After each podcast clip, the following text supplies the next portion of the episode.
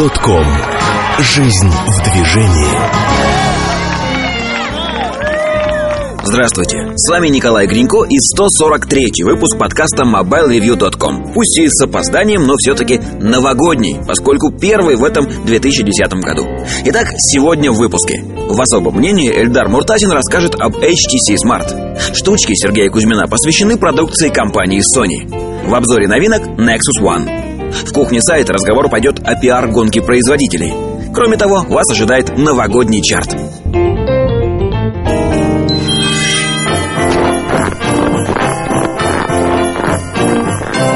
MobileReview.com Особое мнение Всем привет! Сегодня первый подкаст в этом уже 2010 году. У нас музыкальное оформление новогоднее – но оно долго не продлится. Пусть вот частичка этого Нового года сохранится у вас. Я хотел бы сегодня поразмышлять немножко о таком устройстве, как HTC Smart. Была статья на сайте, но даже не столько о устройстве, сколько о платформе Brew. Платформа Brew принадлежит компании Qualcomm. То есть это некая операционная система, разработанная Qualcomm. Она работает на железе от Qualcomm, как правило и э, совершенно бесплатно раздается производителям. То есть э, производитель устройства может взять брю и использовать в своих телефонах. Э, что и сделала компания HTC, э, добавив интерфейс Sense своему телефону.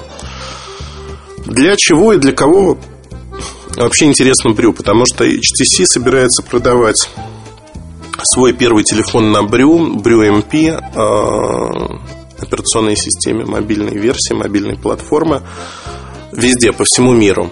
Но, как правило, Брю известно исключительно на американском рынке.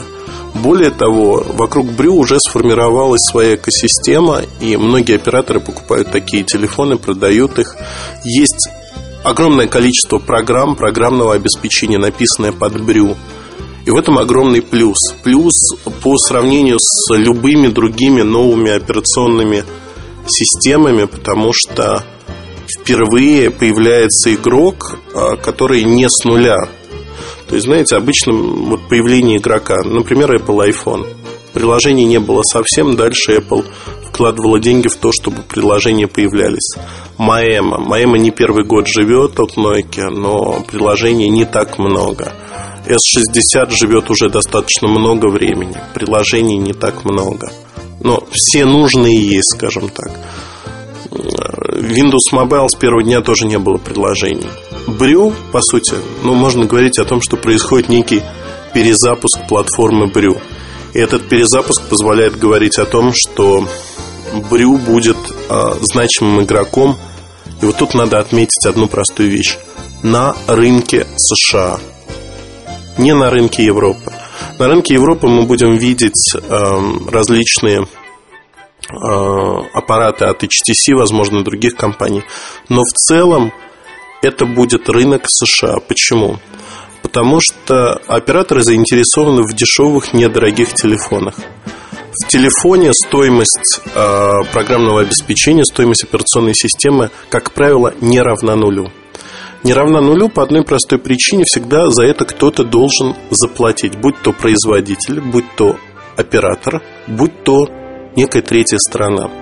В случае с э, Брю, э, так как Qualcomm производит и аппаратную часть, Qualcomm своего добивается и компенсирует свои затраты денег тем, что продает чипсет – по сути, а, программа для этого чипсета, операционная система, на которой можно воротить все, что угодно, добавлять свой интерфейс, добавлять другую функциональность.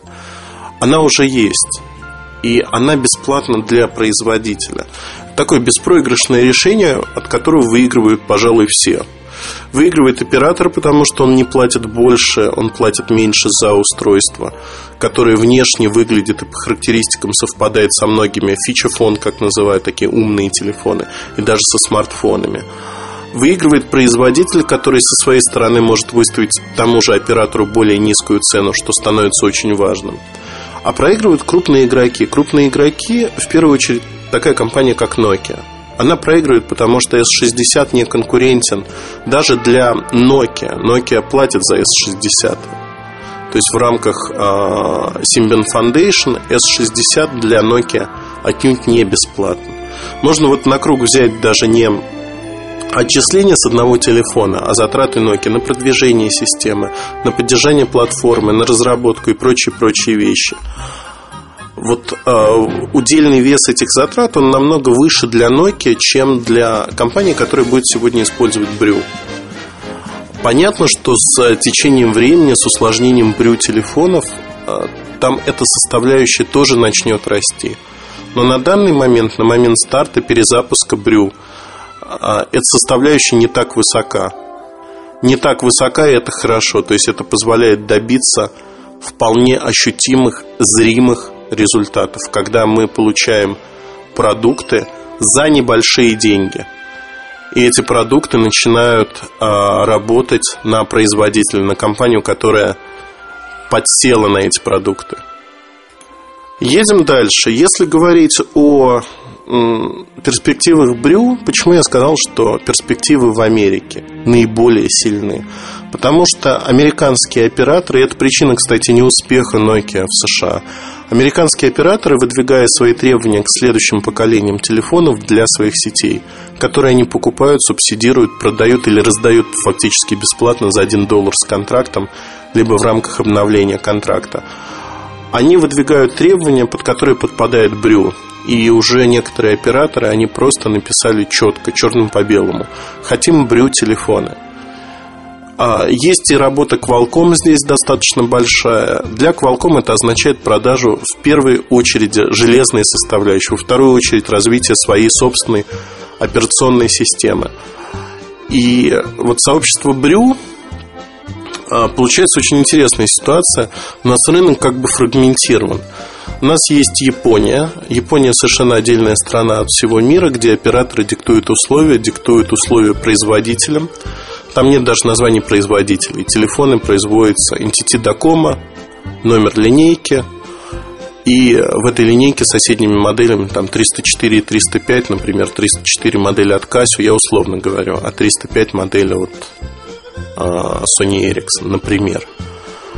То есть а, все перемешано. Главное, что внутри примерно одинаковое программное обеспечение, примерно одинаковые функции, отличие уже в деталях деталях, внешности, дизайне и других моментах. То есть формирование идет со стороны оператора. Америка это промежуточный вариант, где операторы пока не так сильны, но они формируют очень четкие требования к производителям. И удивительная штука, производители идут на эти требования, то есть они создают некие вещи, которые предлагают операторам. Но операторы, в свою очередь, в общем-то, говорят четко, нам нужно то, то и то.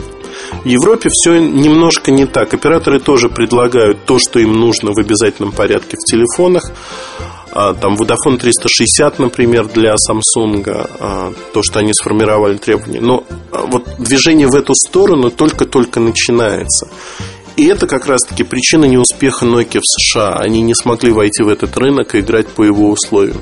И причина гибкости Samsung, и причина того, что 29% рынка США занимают телефоны Samsung, и это лидер рынка в США на сегодняшний момент по итогам 2009 года. Достаточно э, интересно. Вот интересно распределение ролей между компаниями. Наверное, это все далеко от нас. Америка далеко. А, Брю телефоны вряд ли появятся в наших сетях массово. Помимо HTC Smart, а, у компании HTC будет целая линейка подобных аппаратов.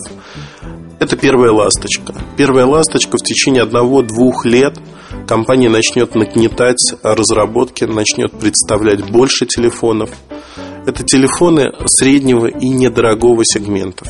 То есть стоимость их будет колебаться от 150 до 300 евро примерно. 200 евро это вот некое промежуточное решение HTC Smart, которое было представлено. Дальше от него и вверх, и вниз пойдут уже другие аппараты. Почему компания поступила так? А, причина достаточно простая. У нее есть Android, на который она делает ставку в высоком и среднем сегментах.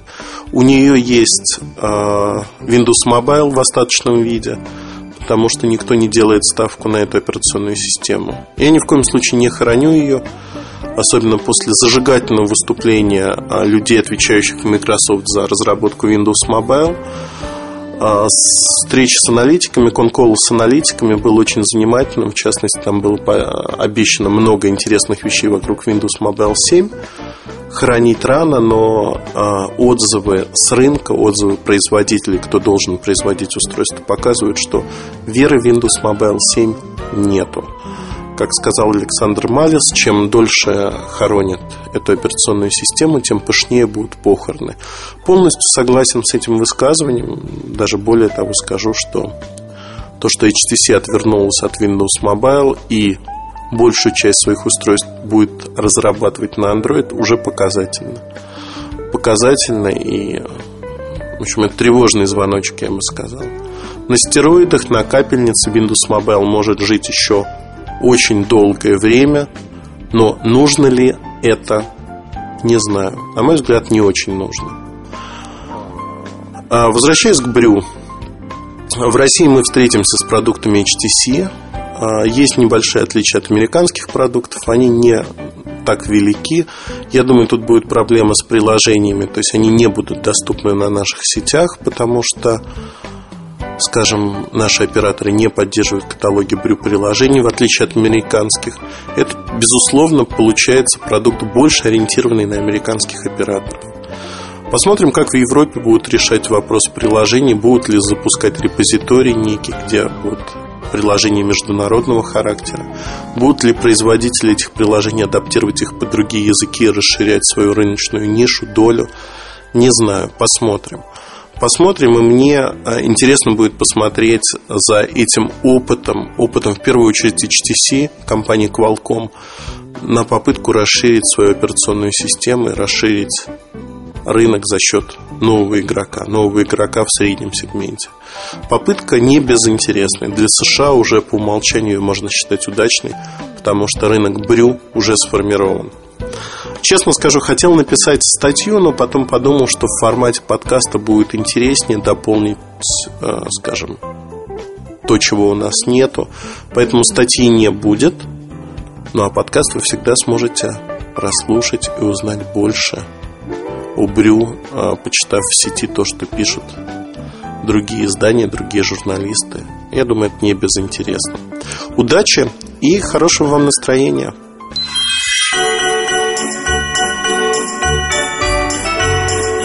MobileReview.com Штучки. Добрый день, дорогие слушатели подкастов.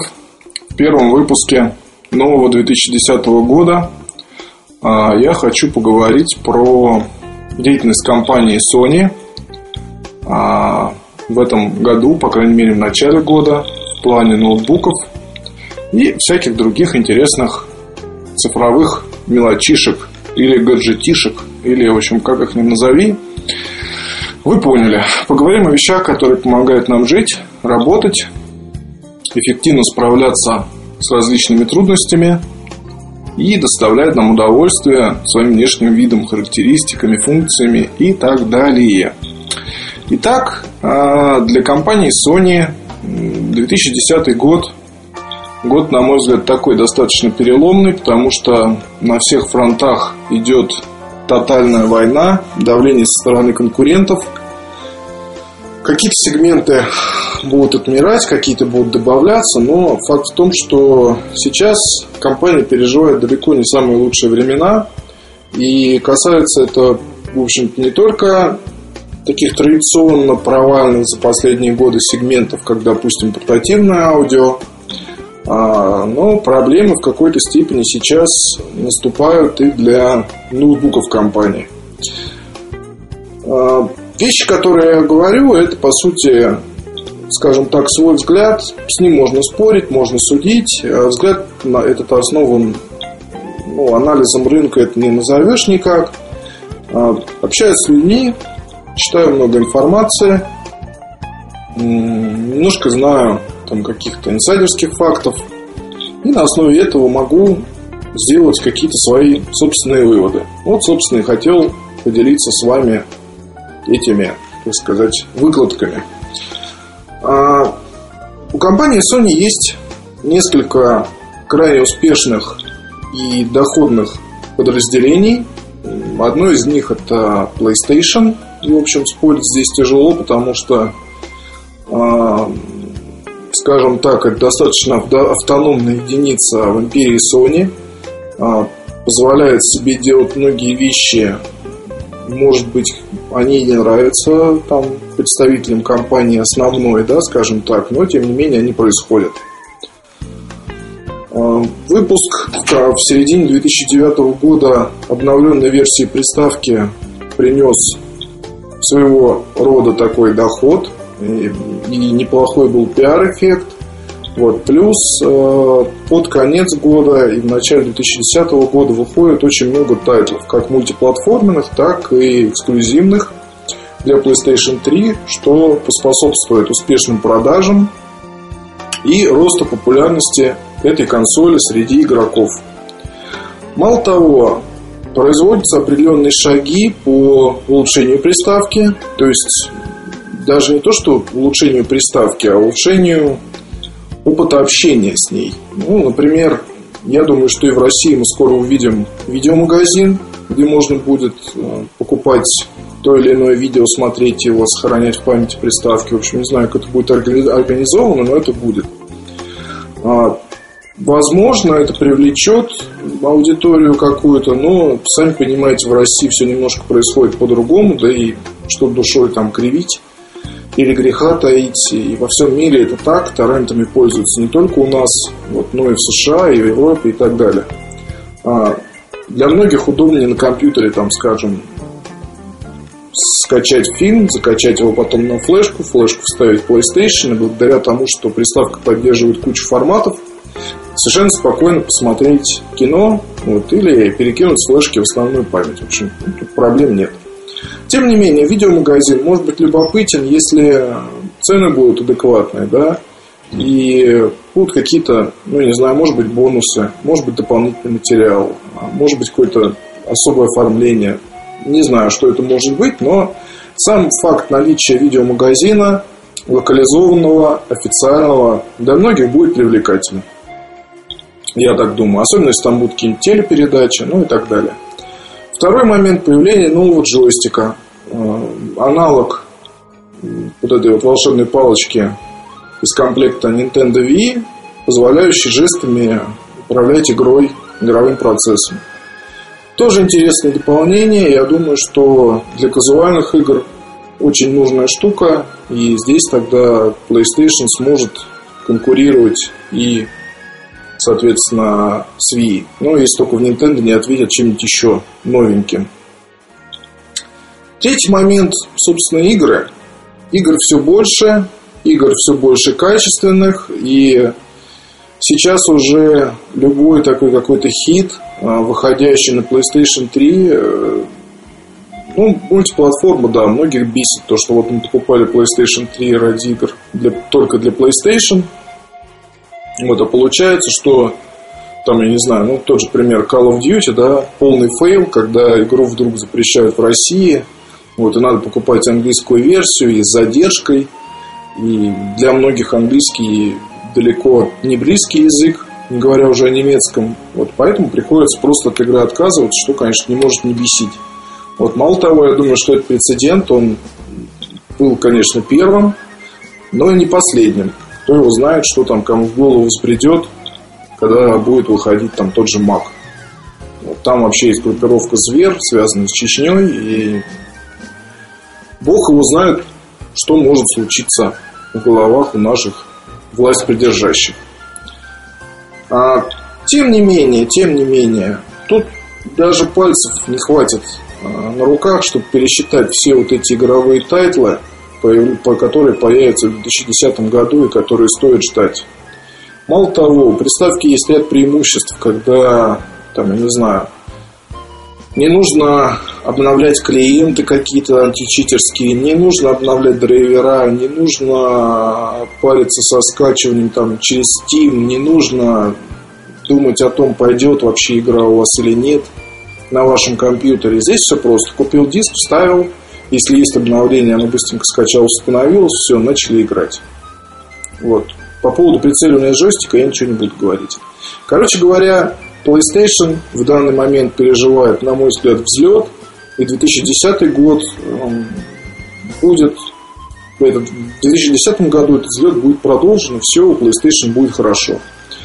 Про PlayStation портативную систему, соответственно, здесь ничего хорошего сказать не могу, потому что под Новый год, ну, если, там, скажем, воспользоваться информацией а, а-ля горбушка, да, то продажи PSP Go не были хорошими, то есть стояла она и стояла.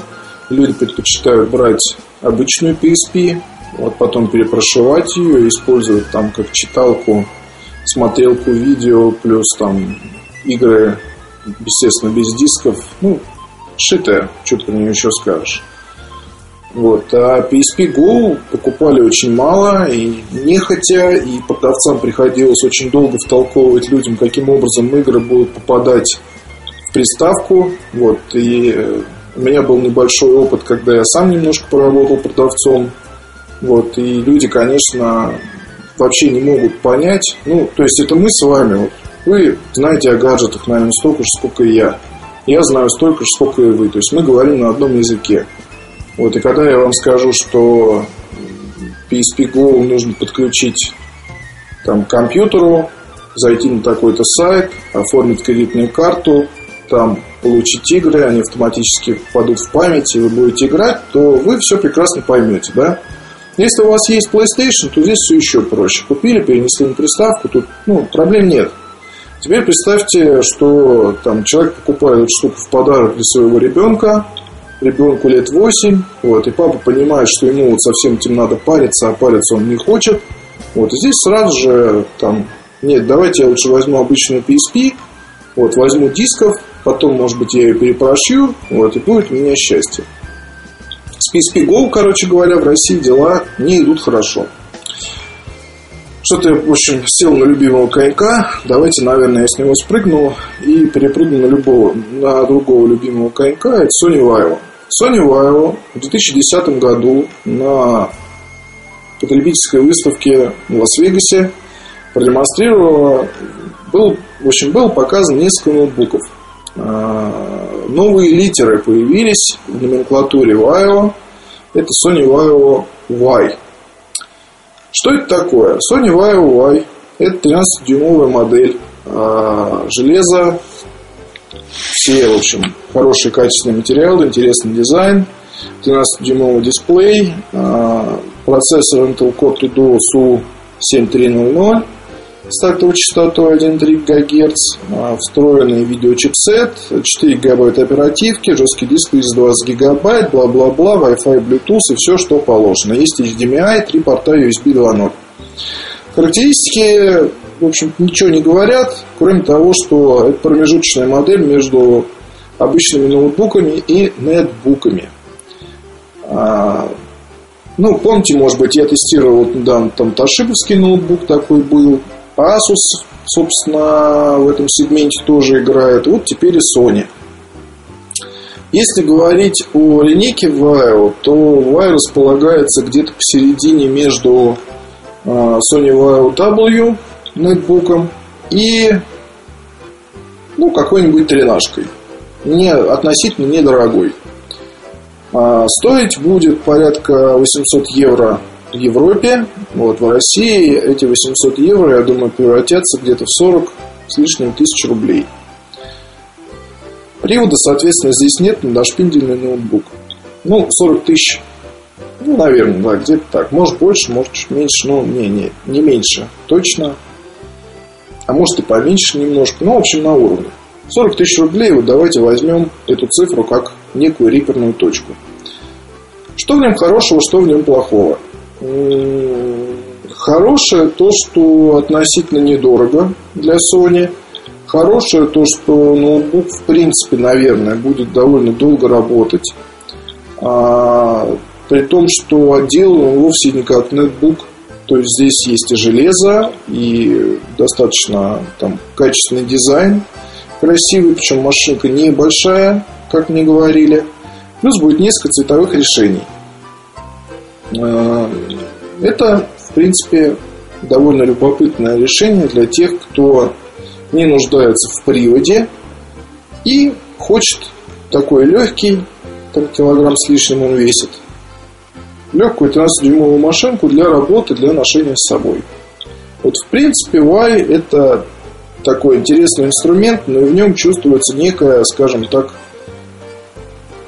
как бы это даже сказать, опопсение. Ну, может быть, потому что я вам поясню просто в чем дело.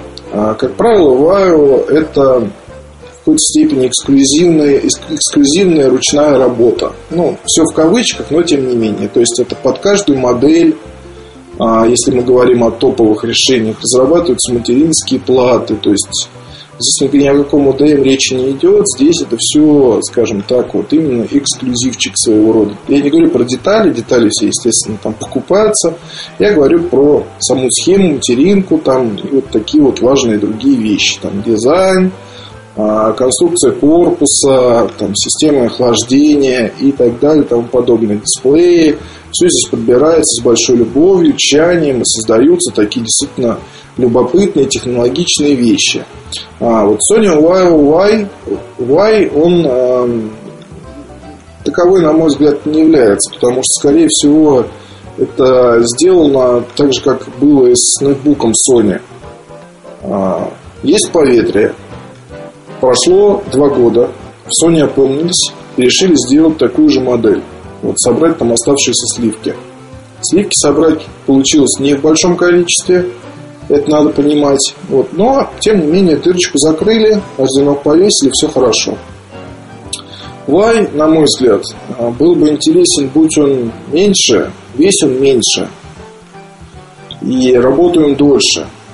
Вот тогда, наверное, да. Вот. Но здесь, э, когда Sony опять делает ноутбук, и у этого ноутбука есть куча конкурентов, а прикрыть свою пятую точку можно тем, что только что это вот Sony, это Vaio, ну, на мой взгляд, это не очень здорово. Конкуренты, ну, есть Toshiba, вот, есть Asus, популярный в нашей стране, есть, наконец, Acer, тоже там есть такие модели с такими вот процессорами. Не знаю, мне, мне не кажется, что ва это действительно нужно было делать вот именно в таком виде. Мало того, есть еще один.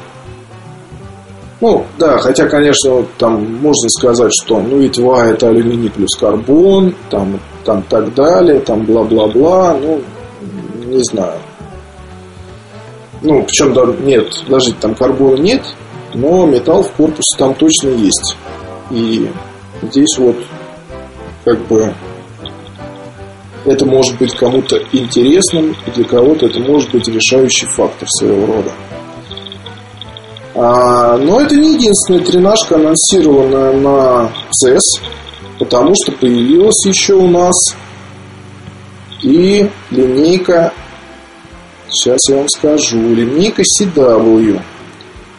А, это у нас, соответственно, тоже 13-дюймовые... А, подождите, нет. Не CW. Это, по-моему, был CR серия. Тоже 13-дюймовые ноутбуки. Тоже очень много цветов. А, тоже на базе Windows 7 и да, да, да, да, да, да, да, да, да, да, да, да, да. Это серия CR, то есть CR. Короче говоря, эта серия позиционируется как э, своего рода бизнес-решение. Вот. И в то же время решение такое достаточно модное. То есть и мальчикам, и девочкам, и взрослым дядечкам, и так далее. Что здесь особого? Здесь, по-моему, 5 или 6 цветовых вариантов есть. Это раз. Два, ноутбук достаточно тяжелый, под 2 килограмма он весит. Заемное время работы это около 5,5 часов. При максимальной подсветке 6,5 часов это, ну, в общем, обычные установки. DVD может воспроизводить 3 часа. А, соответственно, есть привод встроенный.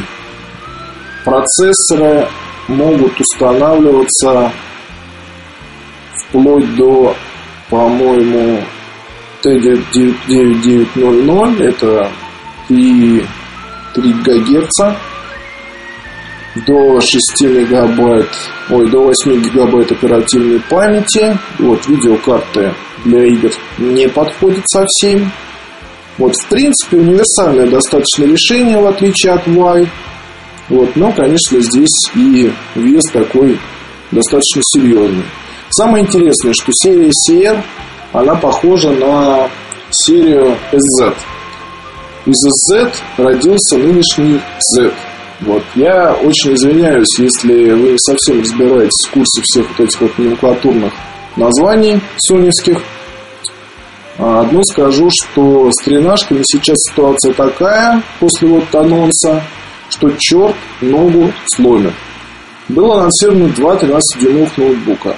Z-серия была обновлена. То есть сейчас в новом корпусе с новой начинкой. Мало того, за Z-серией обновленной последует Z-серия совсем другая, может быть, даже будет по-другому называться. Это все еще будет, погодите. А серия из SR и серия Y это тренажки а, такие консюмерские, многоцветные. И вот действительно в них вполне себе легко запутаться. Что там будет логистика, я даже боюсь себе представить, потому что, ну, представьте, UCR там, по-моему, ну, будет или 5, или 6 цветовых решений. Это очень много. А каждая модель будет называться по-разному. Плюс будет отличие по начинке, по конфигурации. Плюс будут, а, будет еще там ряд отличий в зависимости от страны. То есть это будет касаться комплекта поставки, батареи там, и так далее и тому подобное. Я хочу сказать о том, что если вот подвести итог, скажем так, а, в компании взялись за четкое выстроение продуктовой линейки, глядя на Apple. Вот, но на данный момент получается, что здесь не похоже ни на что и только путают потребителя. Я просто смотрю на свой блог, где писал права, и, и как там люди путаются уже в названиях и в сериях. А в Sony никогда на это особо внимания не обращают, то есть там, допустим, мог анонсироваться, ну вот, банальный пример, был анонсирован Sony Vaio X, 11-дюймовый тонкий нетбук, ну, нетбук, ноутбук такой, переходный период, скажем так. А, что думаете, он же не называется Vaio X. Вот там есть несколько названий в зависимости от страны, в зависимости от модификаций.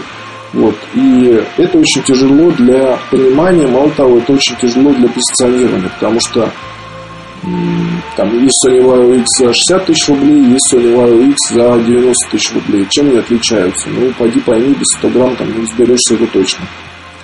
А с тренажками намутили еще круче. В 2010 году, мне кажется, не совсем это правильно делать, а, потому что другие компании как раз пытаются сделать линейки максимально прозрачными для потребителей, максимально понятными, давать им какие-то имена там, да.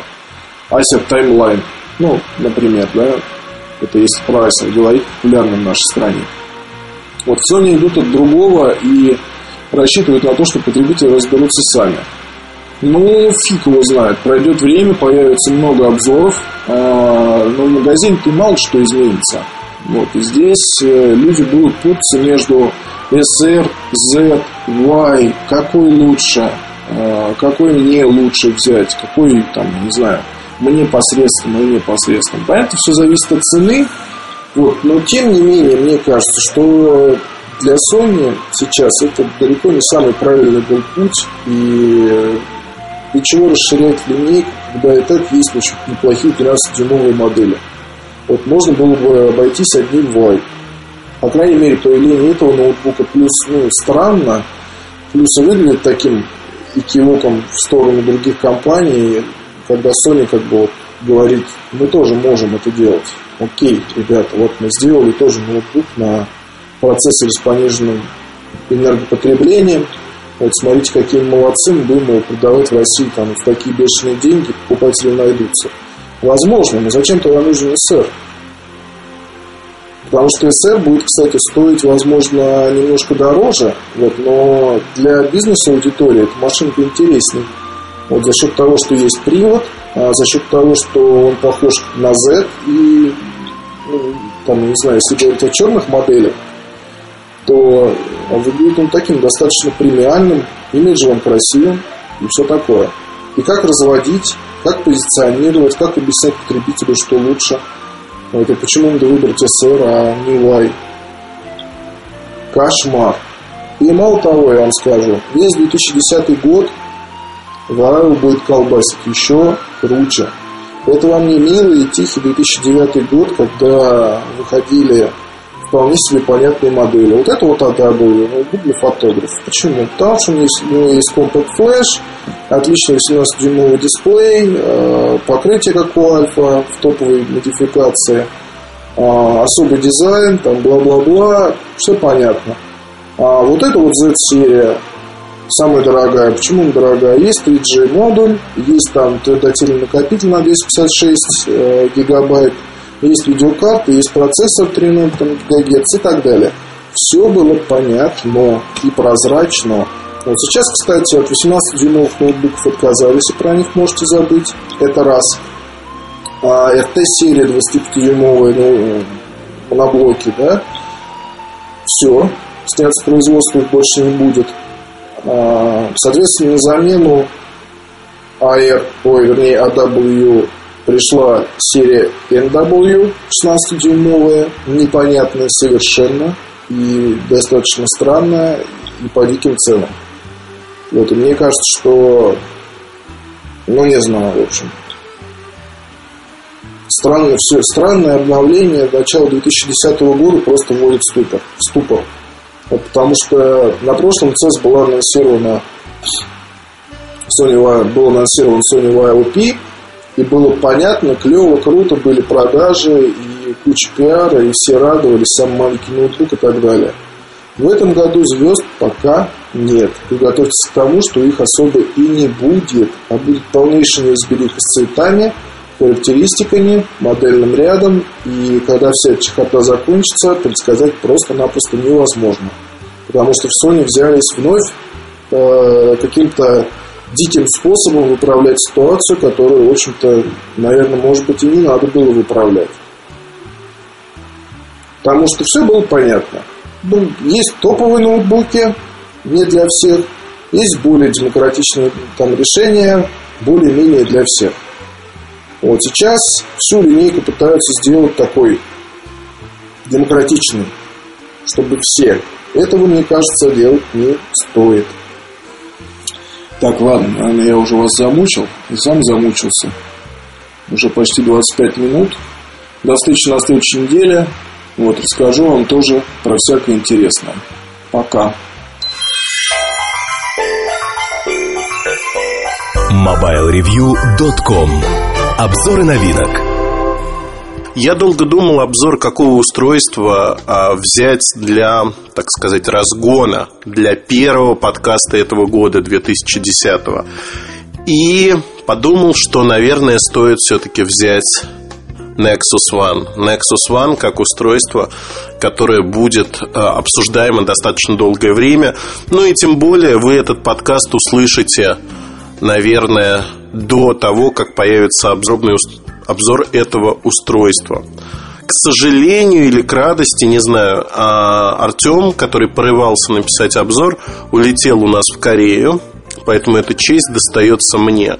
Артем я откровенно прокатил с устройством, то есть прототип я свой не дал ему, а коммерческий образец в силу того, что мой очень хороший приятель, работающий на конкурирующую компанию производителей телефонов, мой образец в своей гостинице прощелкал. Прощелкал, то есть забыл, не взял, не успел, не знаю, не дали ему на ресепшене посылку, оплаченную американской кредиткой. То, что мы купили на CES еще в Лас-Вегасе. Поэтому его коллега везет позднее, и образец будет позже. Собственно говоря, на руках уже есть коммерческие образцы вполне. А, отличий от прототипа не так много, но они есть. Это корпус в частности. Опять-таки, прототип у меня ранний. Поэтому, наверное, я буду основывать свои впечатления на коммерческом образце. Первое, о чем хочу сказать. Вот э, Nexus One, э, Google Nexus One, э, основные копии ломаются вокруг того, что это первый телефон от Google, который продается в магазине Google. Я уже неоднократно писал об этом, о том, что это некая пиар-революция, а не реальность. Телефона от Google не существует сегодня. Что я понимаю под телефоном от Google? Телефон, который произведен по спецификациям Google, например – и разработан под Google, имеет какие-то уникальные черты, которые бы отличали его от любого другого телефона. Кроме надписи Google. Google надпись Google не является какой-то специфичной вещью. А, возможно, это мог бы быть Android какой-то специ... специально подготовленный для телефона. Но мы видим 2.1, совершенно обычный Android, да, новейшая версия. Да, это первый аппарат, доступный с этой версии. Но таких аппаратов будет много. А, Санджей Джа, например, из Моторола сказал о том, что будут и другие аппараты. А, первые негативные отзывы относительно Nexus One связаны как раз-таки с тем, что а, Google не осуществляет поддержку этого аппарата. Если слабо представляю производителя, который не поддерживает свой телефон. Поддержку осуществляет HTC. И Google, Энди Рубин неоднократно при запуске Google Nexus One говорил о том, что они не имеют никакого отношения к, а, к разработке этого телефона, все разработано в HTC. Более того, если бы вот эти горе-критики а, попытались заказать сами в Америке либо в другой стране мира телефон, то они бы узнали много нового, а именно доставку осуществляет не компания Google логистику. Логистика в Штатах идет от а, HTC Америка, со складов в Хьюстоне поставляется. Ни одного упоминания о компании Google просто нет.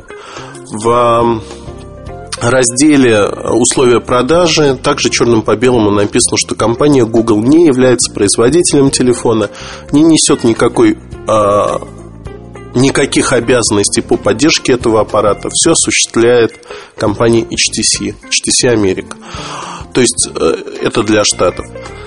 Если говорить о вот такой схеме, понятно, что Google, по сути, создал некую витрину. Более того, в этом магазине появятся и продукты других компаний, в частности, вторым продуктом.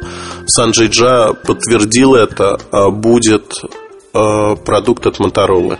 Какой я даже знаю, но не буду вам говорить, пока рано. Так вот, а, магазин получился странным. Надпись Google, ну, Google Experience, вы знаете, что Android-телефоны с Google Experience уже имели надпись Google. Но тут ее сделали не with Google, а просто Google и побольше. А, кто-то начал твердить, отойдя на заготовленные позиции из фанатов Google, что вот на самом деле это все не так, пусть производит HTC, но Google покажет, как быстро надо обновлять прошивки для устройства. К сожалению, Google ни к чему, кроме разработки Android, отношения не имеет. Ровно так же, как к прошивкам устройства. Поэтому вот э, те нарекания, которые уже есть на работу 3G в Штатах в Nexus One, нареканий много достаточно, а время исправления таких нареканий 1-2 дня, в принципе, для производителя. HTC до сих пор не может подготовить прошивку, потому что те бизнес-процессы, которые существуют в HTC, они не быстрые относительно обновления софта и программ. Я, честно, совершенно предложил сначала 10 тысяч долларов, потом 100 тысяч долларов одному из балаболов, которые в моем личном дневнике а, настаивали на этой точке зрения, предложил публично а, условия пари, пари спора были простые, что HTC для Nexus One не будет готовить прошивки чаще, чем для других телефонов HTC. Все будет примерно на том же самом уровне. Но человек прыгнул в кусты, потому что, видно, свою дурость деньгами наказывать он не собирается. Жалко, я бы вполне был не против заработать вот таких легких денег, если хотите. Заодно наказать идиотизм отдельных людей. Но возвращаемся к Nexus One. А, мои впечатления от аппарата, а, вот те статьи, которые вы читали на сайте, если читали, если не читали, то обязательно сходите, там не безинтересно, на мой взгляд. Так вот, те статьи, которые были э, на сайте о Nexus, да и в моем дневнике тоже были некие выдержки они не говорят о самом устройстве, они говорят о бизнес-модели, описывают бизнес-модель Google. Я не хочу повторяться и говорить, что вот Google сделал что-то этакое. Не сделал, пиар-революция есть. А само устройство при этом мне нравится. С одной э, ремаркой. Nexus One в Европе и в Штатах они немножко отличаются по частотам там 3G частоты. И аналог Nexus One, который появится в России и в других странах, где нет магазина Google и где не продается этот аппарат, а, немножко другой дизайн, характеристики примерно те же самые. Так вот, э, это устройство будет стоить уже около 1000 долларов. Ну, цена, конечно, высоковата. А многие сравнивают вольно или невольно с HD2 от HTC. Это андроидное устройство. И а, как раз-таки в появлении Nexus One и кроется, почему а, компания не запустила на рынок HD2, ну, аналог HD2 с андроидом. Вот есть Nexus One. Будут другие устройства, например, HTC Bravo, кодовое имя, которые будут иметь сходные характеристики. В чем отличие, кроме 2.1 андроида? который привносит новую медиагалерею, которая приятна. Для американского рынка привносятся а также а, новые возможности голосового управления. Но в целом все то же самое. Развитие по спирали Android. А, экран. экран. На экран обращают многие внимание. Это 3,7 дюйма AMOLED. А, AMOLED предыдущего поколения. А что это значит? Это значит, что по качеству картинки он уступает даже AMOLED, установленному в Samsung HD i8910. Это Symbian смартфон. Э, по яркости уступает. Не такой яркий, не такой, скажем, качественный. Но это и понятно. В общем, я изначально придерживался мнения, что Samsung не отдает свои AMOLED-экраны на сторону качественной. Действительно, это экран за два поколения от текущего, от того, что мы увидим на Samsung Bada S8220 в частности. А сравнение вот с этим аппаратом, наверное, там тоже 3,7 дюйма стоит. Я не буду публиковать, потому что в феврале только устройство запускается. Запускается, объявляется для рынка, но небо и земля, то есть они отличаются достаточно сильно. А, технически мне показалось, что наличие второго микрофона и система шумоподавления, которую ввели уже практически все крупные производители, это Motorola, это а, компания Nokia во многих продуктах. А, ну, да, как бы просто современное решение. Второй микрофон, который позволяет более качественно обрабатывать звук. Э, преподносить это как некое достижение всех времен и народов, наверное, нельзя, потому что достижением это не является.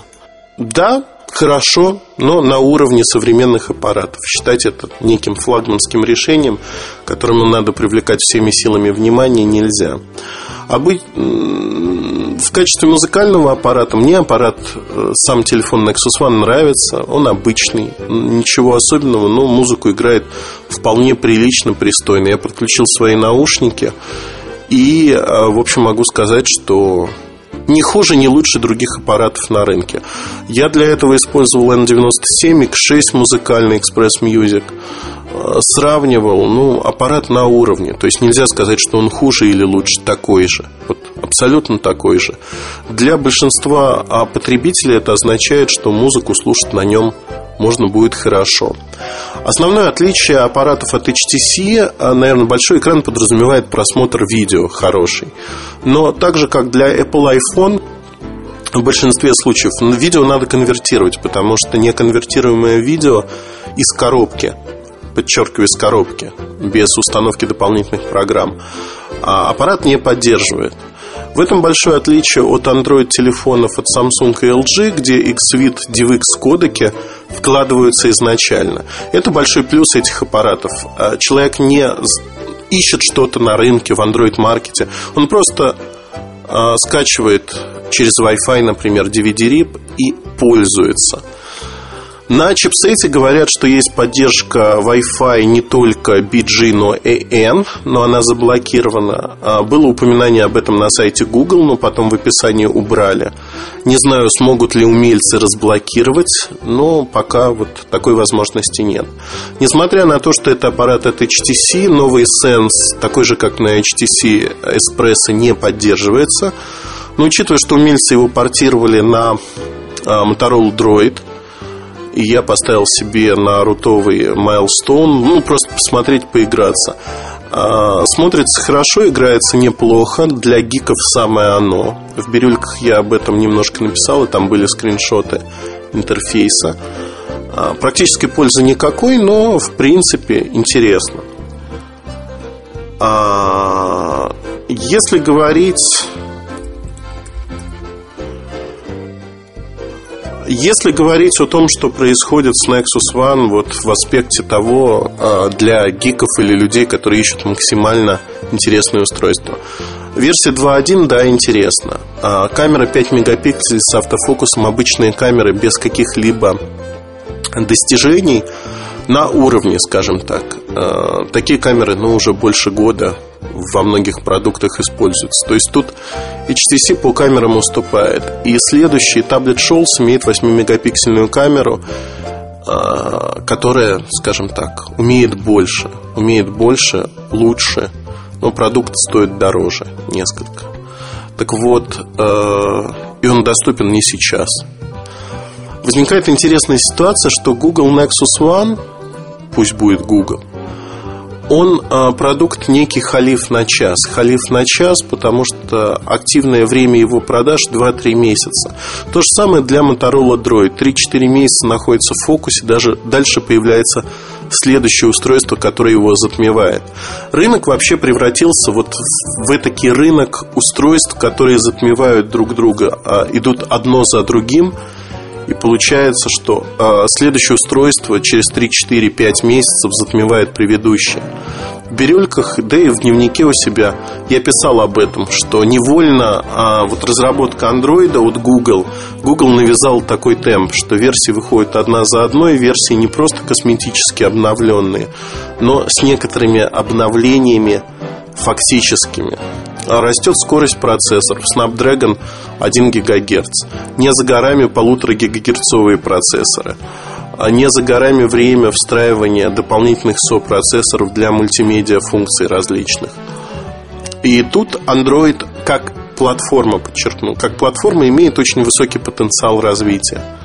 Но а, потенциал развития того же аппарата Google Nexus One, он вот уже представлен нам сегодня. Возможно, будет обновление на 2.2 версию, возможно, на 2.5 упадем мы в будущем когда-то. Но то, что тут будет третья версия, это очень сомнительно. Сомнительно, для HTC Hero а, до сих пор нет обновления на вторую версию, а уже есть 2.1. То же самое, наверное, про X10. Есть версия 1.6, на второй версии пока нет прототипов, насколько мне известно. А, речь про Sony Ericsson Rachel идет. Эм, но вот Android, он такой не структурирован, он фрагментирован на рынке. И это основная проблема Android сегодня. Вот такая основная коренная проблема. С ней сами производители HTC, Motorola, Sony Ericsson ничего поделать не могут. Это данность, и с этой данностью придется мириться. А вопрос, который вот занимает меня, наверное, стоит ли покупать Google Nexus One? И если да, то кому? Однозначно гикам, которые любят покрутить аппарат, показать, что вот у меня вот такой экран большой, и вообще его здесь ни у кого нету. Повторяется история Apple iPhone в какой-то мере – но в отличие от iPhone, вот эта пиар-имиджевая составляющая Nexus One, она минимальна. То есть массовым аппарат сверхмассовым не станет. Это продажи, неофициальные продажи чуть лучше, чем у HD2 на момент, когда он появился. Э, и говорить, я говорю про Россию сейчас, говорить о каких-то сверхуспехах нельзя. Некоторые аналитики, э, ну вообще аналитики по поводу Nexus One магазина Google появилось такое количество, что за голову хватаешься, и от приличных компаний, казалось бы, приходится выслушивать и вычитывать такое, что, ну, в общем, впору подумать, а, а тем ли я занимаюсь вообще, потому что на основании каких-то слов знакомых люди делают выводы далеко идущие. Там один из аналитиков напрогнозировал, что за год а, Google Shop продаст 6 миллионов устройств. При объеме производства в 2 миллиона устройств. Но надо знать объем производства, чтобы делать какие-то выводы, да. Но 2 миллиона устройств это вот максимальный объем производства для этих аппаратов. Максимальный объем. Там по Hero компания не может до сих пор ликвидировать дефицит аппаратов в большем запросе со стороны ритейлеров, а операторов в Европе, да и по всему миру, чем компания HTC может произвести. Компания ограничена в производственных мощностях. Какие 6 миллионов? О чем речь вообще идет? Ну, в общем, это такое мое легкое возмущение, а, потому что люди занимаются явно не своим делом. Они не погружены в рынок, они не понимают, о чем они говорят. Я понимаю, что часто, а, возможно, своими ремарками о том, что все вокруг идиоты, я Д'Артаньян на белом коне, я раздражаю кого-то, но вам придется смириться с этим. Потому что я действительно считаю, что люди, которые не понимают этот рынок, не живут в нем, не работают в нем каждый день с утра до ночи, они, ну, своими вот такими эскападами занимаются просто полнейшей ерундой. По-другому и не скажешь. Nexus One как продукт неплохой, он не лишен недостатков. А, по поводу стабильности у меня нет особых нареканий. Да, после установки пары приложений из Android Market у меня со стабильностью наблюдаются некоторые проблемы. Не все приложения доступны с версии 2.1. В этом я убедился, к сожалению, на своем примере, на примере Nexus One. Но в целом все работает. Работает неплохо. А каким минусом можно отнести этот аппарат? Цена. То есть, если цена выше 650 долларов с доставкой США или другой страны, то это уже цена высокая. Цена высокая для, даже для гека за этот аппарат. Имидж, имиджевая составляющая у него невысока. В обзоре подробно поговорим о том, что он умеет, насколько быстро работает, насколько хороша галерея. К сожалению, описывать в подкасте галерею, вот основное новшество этого аппарата – не имеет смысла. Это надо видеть, это надо смотреть на видео, это надо смотреть в виде фотографий. А рутовый доступ уже, насколько я знаю, к Nexus первому есть. Я, к сожалению или к радости, не шил еще рут. Но я думаю, что я займусь этим на неделе перед обзором для того, чтобы сделать скриншоты, а не фотографировать. По обзору вы и поймете, сделал я рут или нет, фотографировал или делал просто скриншотики с экрана. Коротко, если говорить, э, наверное, вот все, что я хотел рассказать про Nexus One, никакая это не революция. Это обычное устройство от HTC для своего сегмента – неплохое, но и отнюдь не революционное. В нем нет ничего а, настолько интересного, кроме а, версии Android 2.1. Подкаст получается большим, поэтому я прекращаю свои излияния на тему Nexus One. Читайте обзор на сайте, будут вопросы, задавайте их у нас в форуме. Я всегда рад на них ответить. До встречи и хорошего вам настроения, удачных покупок в новом уже году. MobileReview.com Кухня сайта. Первую кухню сайта я хотел посвятить совсем другим вещам, организационным моментам, но, честно признаюсь, а, идея родилась в последний момент, поэтому в какой-то мере это экспромт, не судите за него строго. Идея родилась после того, как я прочитал а, излияние своего приятеля, коллеги по рынку. Это Стефан Константинеску. Он работал э, Nokia Ring, создал в свое время блог. Затем э, перешел в Intermobile. Оттуда он перешел в маркетинг S60 Nokia и занимался маркетингом S60, а потом и занимался сервисами. Сервисами, в частности, OVI в момент, когда он еще не был запущен. В марте 2008 года он начал работать. Через год с небольшим его уволили не знаю, с треском или без треска из компании. В конце апреля 2009 года он был уволен из компании. Причина увольнения а, то, что Стефан опубликовал фотографии с камеры устройства, которое не поступило в коммерческую продажу. Некий прототип некого телефона Nokia, который уже два с половиной месяца как был объявлен. А в своей заметке в блоге Стефан не указал, какой это телефон, но указал причину увольнения. Вот эти фотографии. И мотивация компании была достаточно простой. Тем, что он так поступил, он ввел потенциальных покупателей а, этого телефона в заблуждение, так как не финальное программное обеспечение, не финальное качество снимков, и публиковать это было нельзя под страхом всех кар. Ну, собственно говоря, за это и был уволен. А, я к этой теме хочу присоединить. Я немножко написал у себя в дневнике об этом а, сегодня же. И хочу присоединить, наверное, вот какое обсуждение. Не только Nokia, давайте затронем все компании. Сегодня производители вступили в некую пиар-гонку.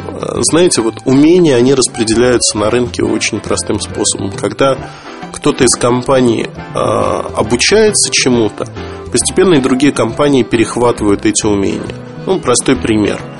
Не было металлических аппаратов на рынке с металлическими корпусами. Nokia начала их производить, постепенно перенесла в массовый сегмент, подтянулись другие производители, освоили технологии. Либо, другой пример, Samsung стал производить много телефонов с хорошими качественными цветными экранами. Вольно или невольно другие компании стали пытаться соответствовать, тоже переняли это на вооружение. До прихода Apple в рынок мобильных телефонов методы пиар на этом рынке были весьма относительно старыми, старомодными, если хотите. Теперь мы каждый год создаем революционный продукт, который забывается через 3-4 месяца и появляется другой революционный продукт. То есть фокус сместился на то, что 3-4 месяца и продукт уходит в небытие, в тень. И разные компании по-разному рекламируют свои продукты. Давайте вспомним, наверное, последние примеры. Это Motorola Droid в США, продукт, который получил максимальный маркетинговый и пиар-фокус. Это Nexus One, который вот на днях буквально, и о котором я говорил в другой части этого подкаста, в обзоре устройств. Если говорить о том, что происходит э, с устройствами, это был первым Apple iPhone, который получил свою дозу пиара такого революционного, как первый э, продукт с необычным пиаром для товарной категории телефоны. Он получил максимум возможного. Palm Pre год назад. То есть продолжать список можно очень долго. N97 от Nokia это и реклама, маркетинг, и плюс некий пиар – хотя продукт получился откровенно неудачным. Я говорю вам как пользователь недоработанным. Но а, о чем я хотел поговорить? Не о том, что вот сейчас а, этот пиар, пиар-составляющая выросла. Она выросла, это нормально, это хорошо. Это умение производители освоили. Если не в совершенстве, то они учатся. Но при этом а, этот пиар и вот такая революционность, псевдореволюционность продуктов, она э, играет злую шутку со всеми нами, потому что компании начинают считать, что реальная информация о продукте никому не нужна, в первую очередь не нужна потребителям. Они пытаются регулировать предоставление этой информации. Простой пример. 10 а, лет назад на выставках и вообще где угодно никто не ограничивал, если продукт показан, то он показан, и вы можете крутить его и вертеть как хотите. Он показан. Вот он продукт. Специально на выставку вас позвали, на презентацию продукта вас позвали для того, чтобы вы имели возможность рассказать своим читателям об этом продукте, чтобы вы имели возможность покрутить его во всех ипостасях, снять батарейку, посмотреть, что внутри под батарейкой, что там написано, вот все что угодно. Сегодня происходит совершенно обратная ситуация – Сегодня вас зовут на презентацию. Например, э, Nokia Volt декабрь 2008 года. Показывали N97. Нам э, показывали аппарат из рук.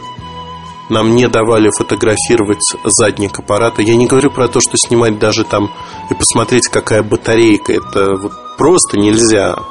Понимаете, это запрещено.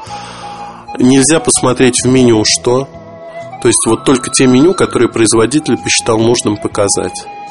Все. Крайне ограниченный функционал, крайне ограниченное то, что можно показать. Там придумываются любые э, совершенно глупые объяснения, что мы запатентовали механизм, не хотим, чтобы его скопировали. Если вы запатентовали, вы можете юридически защищать свои патенты. Посетив Китай, я могу совершенно четко сказать, в Китае существует там больше десятка копий, технических копий N97. Есть одна копия даже с Симбином, вот я держал ее в руках. Полностью копия. Технически по корпусу, по всем возможностям, это копии идеальные. О чем говорить? Nokia не защищает свои патенты. Если вы запатентовали этот механизм, защищайте его в правовом поле. Боритесь с производителями контрафакта. Почему вы боретесь с журналистами и считаете их пособниками тех, кто ворует ваши секреты? Вот это мне непонятно. Это подход не только Nokia, это подход общий на рынке сегодня. За 10 лет очень многое изменилось. И изменилось, к сожалению, не в лучшую сторону. Почему? Компании не хотят, чтобы мы с вами, как потребители, получали полноценную качественную информацию о их продуктах. И тут э, очень тонкий вопрос. Э, как компания анонсирует продукт? То есть, что происходит в момент анонса? Должен ли быть продукт полностью готовым или дальше в течение полугода, трех месяцев его можно дорабатывать и нужно дорабатывать? На мой взгляд, его нужно дорабатывать.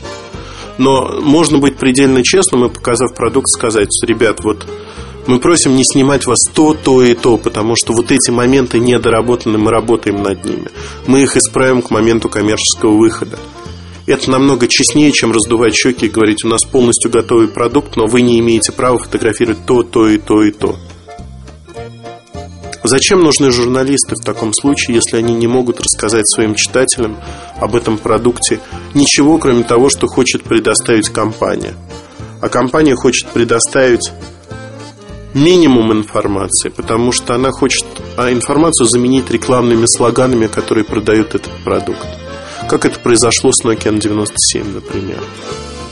Зачем? Почему? То есть компания проигрывает от этого и проигрывает очень сильно, она начинает жить в неком воображаемом, нереальном мире.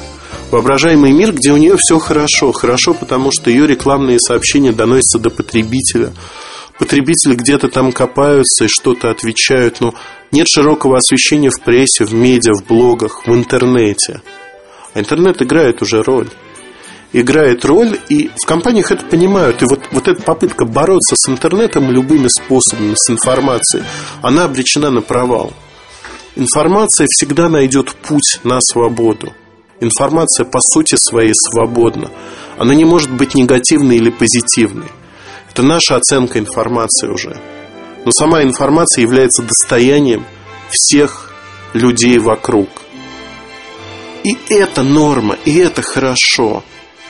Нельзя жить по-другому, нельзя пытаться скрыть проблемы, нельзя пытаться скрыть какие-то характеристики продукта, которые вы не хотите, чтобы их видели. Надо изначально продумывать, как и что делать, как представлять продукт. Да, это огромная работа, да, это э, прямым текстом говорю, да, это геморрой. Да, это проблема для маркетинга. Да, надо иметь а, определенную силу воли, желания и поддержку на самом высоком уровне внутри компании и понимание того, что это надо делать. Да, все это нужно, но компания должна меняться уже сегодня. Любая компания. Я говорю не только про Nokia. Я говорю про любую компанию. Компании должны меняться, потому что возьмем компанию Sony Ericsson и случай там российский, например. А в России компания якобы неофициально ведет а, блог в Live Journal. В свое рабочее время люди сидят, посты там модерируются в том плане, что маркетинговая команда обсуждает, что написать, как написать. Они в большей части некие рекламные посты, но периодически сквозят какие-то вещи, а, когда люди что-то комментируют по сути. Периодически, не так часто. Вот в этих комментариях, по сути, видна вся беззащитность компании. Компании нечего противопоставить той информации, которая выходит наружу.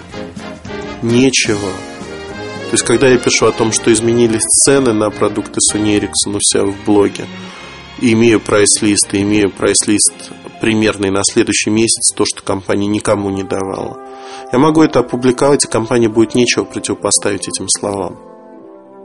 Нечего. Компания не умеет работать в сети. Компания не умеет работать с рисками. Sony Ericsson вообще с пиаром все плохо, потому что пиар продуктом создавали сами продукты всегда. Исчезли продукты, исчез пиар. А вот что делает компаниям, когда информация, она более-менее прозрачна. Мы живем в доме. В свое время я писал эссе э, о информационной безопасности для производителей и о производителях по просьбе вице-президента одной из компаний. Мы имели очень неплохое обсуждение. Я написал эссе, оно опубликовано у меня в журнале. «Стеклянный дом» называется. А, эссе о информационной безопасности компании. «Стеклянный дом» можно найти, наверное, по тегу «Инсайдер». Так вот, а, на английском языке, соответственно, инсайдер. А, если говорить о современном мире, компании живут уже информационно в прозрачном доме, секреты не скрыть. Тем более не скрыть информацию об анонсированных продуктах. Сеть она позволяет а, получать информацию из любого уголка земного шара. Всегда находится некое слабое звено. Всегда кто-то где-то достает прототип, образец. Это тут же становится общим достоянием. И политика, которую проводит компания, она уже больше не работает. Ну вот нет этого. Не работает такая политика. Поэтому получается, что компании живут в каком-то устаревшем представлении о мире. И вот 10 лет назад и сегодня – все изменилось коренным образом. Нас пытаются ограничить в информации. Нас, журналистов, вас как а, потребителей информации. Давайте приведу еще один пример на российском рынке. А, пример с псевдо моими коллегами, людьми, которые совершенно случайны в журналистике. Так вот, а, компания, некая компания, не буду называть ее, она выдает некие образцы этим людям с условием. То есть они выдаются не просто так. Условие звучит так. Напишите хорошо об этих устройствах, сервисах, устройствах. И что получается? Получается, что люди пишут хорошо. То есть, например, я сравнил э, обзор телефона у нас и обзор телефона там. Случайно сравнил перед публикацией нашего обзора. Из наших девяти страниц текста там одна страница текста. Но там на одной странице текста говорится, что этот телефон похож на такой, это ничего интересного. Но дальше практически везде объясняется, а почему он не так плох. То есть фактически а, вот этот псевдожурналист стал на позицию компании и объясняет нам, а почему телефон неплох, почему его надо покупать. Почему, если вы не купили этот телефон, вам надо купить другой телефон от этой же компании? Там не важно, какие мотивы были изначально. Важно то, что это не работает. Так нельзя поступать. Журналист должен находиться между компанией и между читателями. Он не должен вставать ни на сторону читателей, ни на сторону компании. Он должен нести информацию. Нести информацию о том, что будет выгодно в первую очередь читателям. И обратную связь производителю. Потому что когда производитель начинает жить в хрустальных чертогах, это ведет к ухудшению продукции. Это путь в никуда. Когда мне говорят, что ты ругаешь там или пинаешь ту или иную компанию, да, ругаю, да, пинаю. Я не буду говорить, что я делаю это любя, но я считаю, что пиная кого-то или что-то, мы получаем а, ценную обратную связь. Это не критиканство, это осознанная критика. Осознанная критика того, что происходит не так. Ровно так же когда идет критика, осознанная критика того, что происходит у нас на сайте, в подкастах или еще где-то, это осознанная, мотивированная критика, она принимается.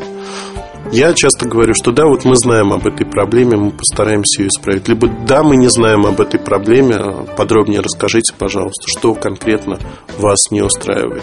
Или объясняю, почему невозможно сделать так, как хочет тот или иной человек конкретно.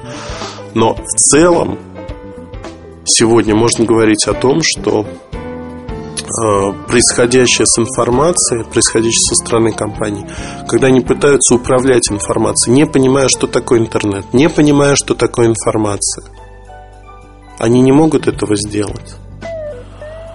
А, если говорить о теории информации, вообще о том,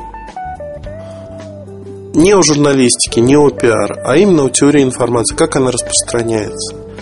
Ни у одного из производителей а, первой пятерки ничего подобного в плане даже семинаров, лекций, чего угодно не происходило. Я специально интересовался у разных людей. А ваша компания вообще знакомит сотрудников с тем, что такое информация, знакомит с работой с информацией? Нет, этого не происходит.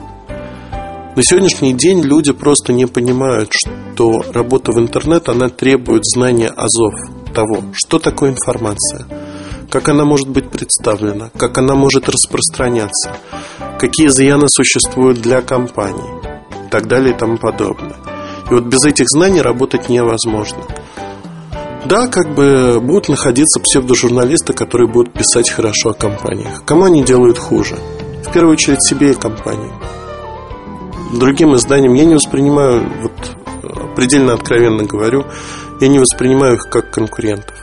Неважно, когда мы напишем о том или ином продукте, важно, что конкретно мы напишем.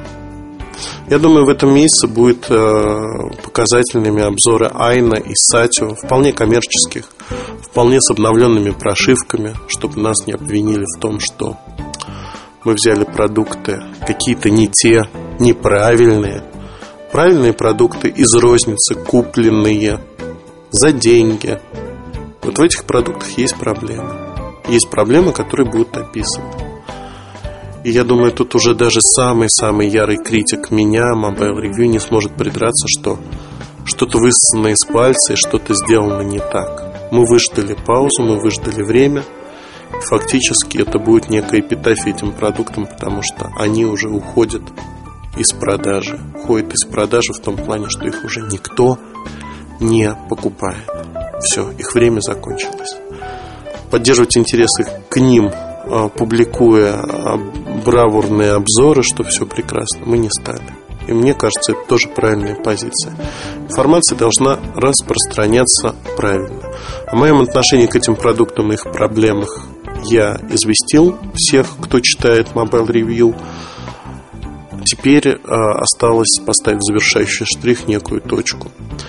Так вот, возвращаясь к нашей тематике, к нашей теме, я хотел бы, наверное, сказать в первую очередь простую вещь. Если вы занимаетесь журналистикой, да и вообще работаете с людьми, ведете блог и считаете, что это не журналистика, неважно. А важно то, что всегда нужно бы осознанно подходить к информации. Если компания что-то запрещает и не дает что-то, это слабость компании, это не ее сила, отнюдь нет. Если вы публикуете это, это не означает, что вы вступаете в какую-то войну с компанией. Просто информация должна быть общедоступной. И это мое мнение. В ситуации, когда человека увольняют из-за того, что якобы прототип не финальный, потом оказывается, что снимки ровно такие же, это надуманная причина. Когда образцы не предоставляются на тесты до момента их появления в рознице, я думаю, что это тоже надуманная причина. Это просто понимание, четкое осознание того, что продукты не очень качественные, что продукты не имеют запаса прочности, что в продуктах можно найти какие-то минусы. Это позиция слабого, и мне не хотелось бы, чтобы большинство компаний работало так.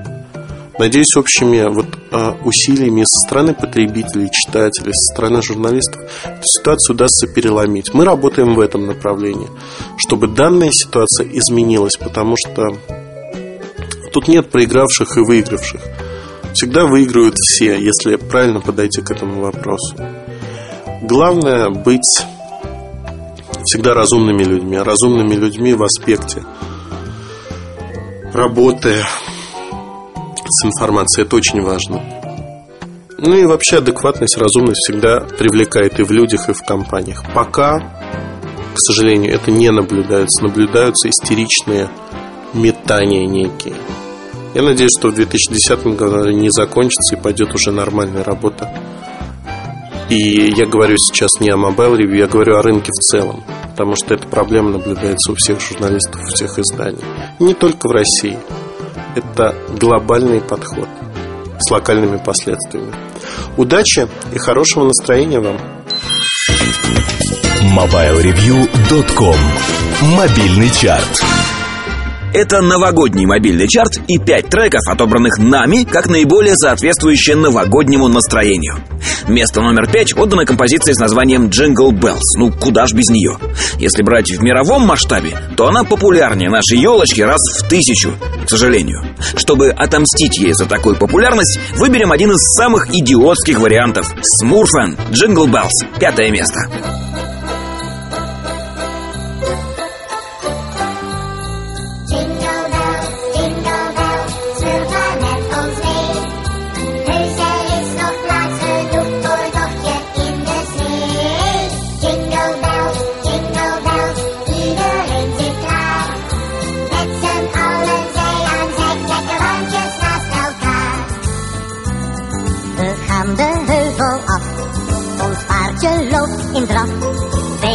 Hondjes rennen mee, ze volgen met geblaf. Een boomtak buigt, oh jee, de sneeuw valt naar beneden. En net als wij eronder zijn, valt alles in de slee. Hey, jingle bell, jingle bell, rijden door het land. Хватит детской непосредственности, перейдем к непосредственности взрослой. Было бы удивительно, если бы всякие панки, гранжеры и прочая нечисть не писали рождественских песен. Вот вам пример. Банда Blink-182. Песня «I won't be home for Christmas». Четвертое место. It's Christmas time again. It's time to be nice to the people you can't stand all year. I'm growing tired of all this Christmas cheer. You people scare me. Please stay away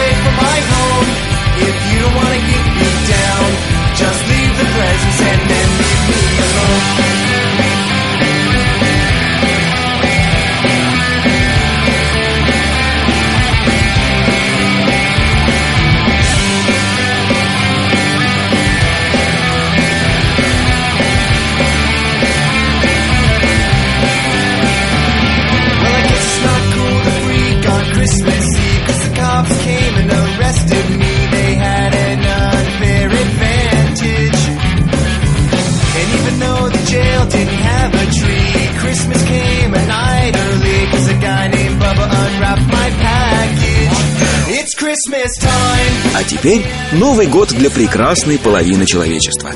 Свечи, хвоя, теплый свитер, немного глинтвейна и голубой принц на розовом коне. Или наоборот, розовый на голубом. Неважно. Крис Ри. Driving Home for Christmas. Третье место. I'm driving home for Christmas.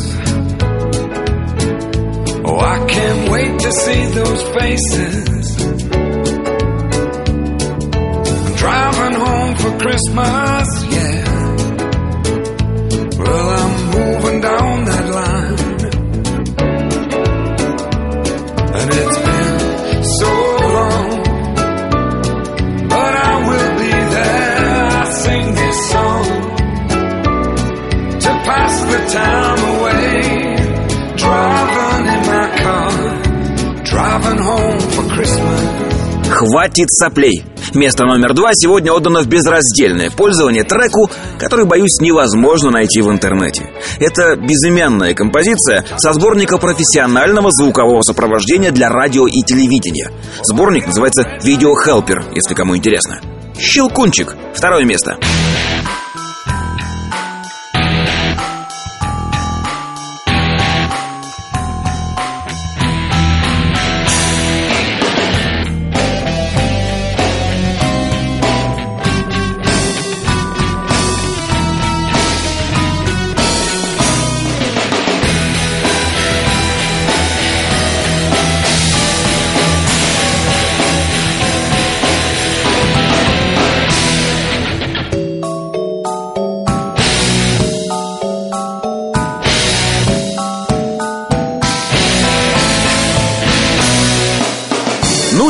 Лидер чарта. Само собой, разумеется, естественно, это вальс из кинофильма «Ирония судьбы». Ну, что тут еще скажешь?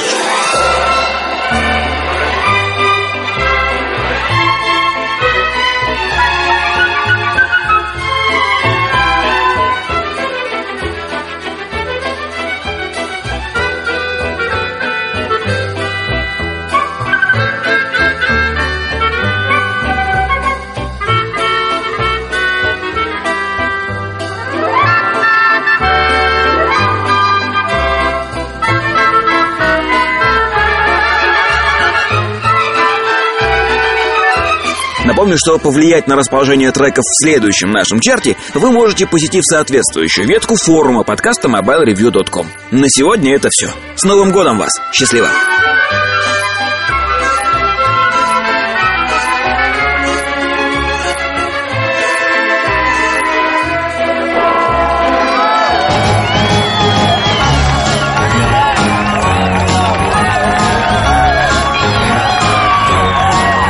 MobileReview.com Жизнь в движении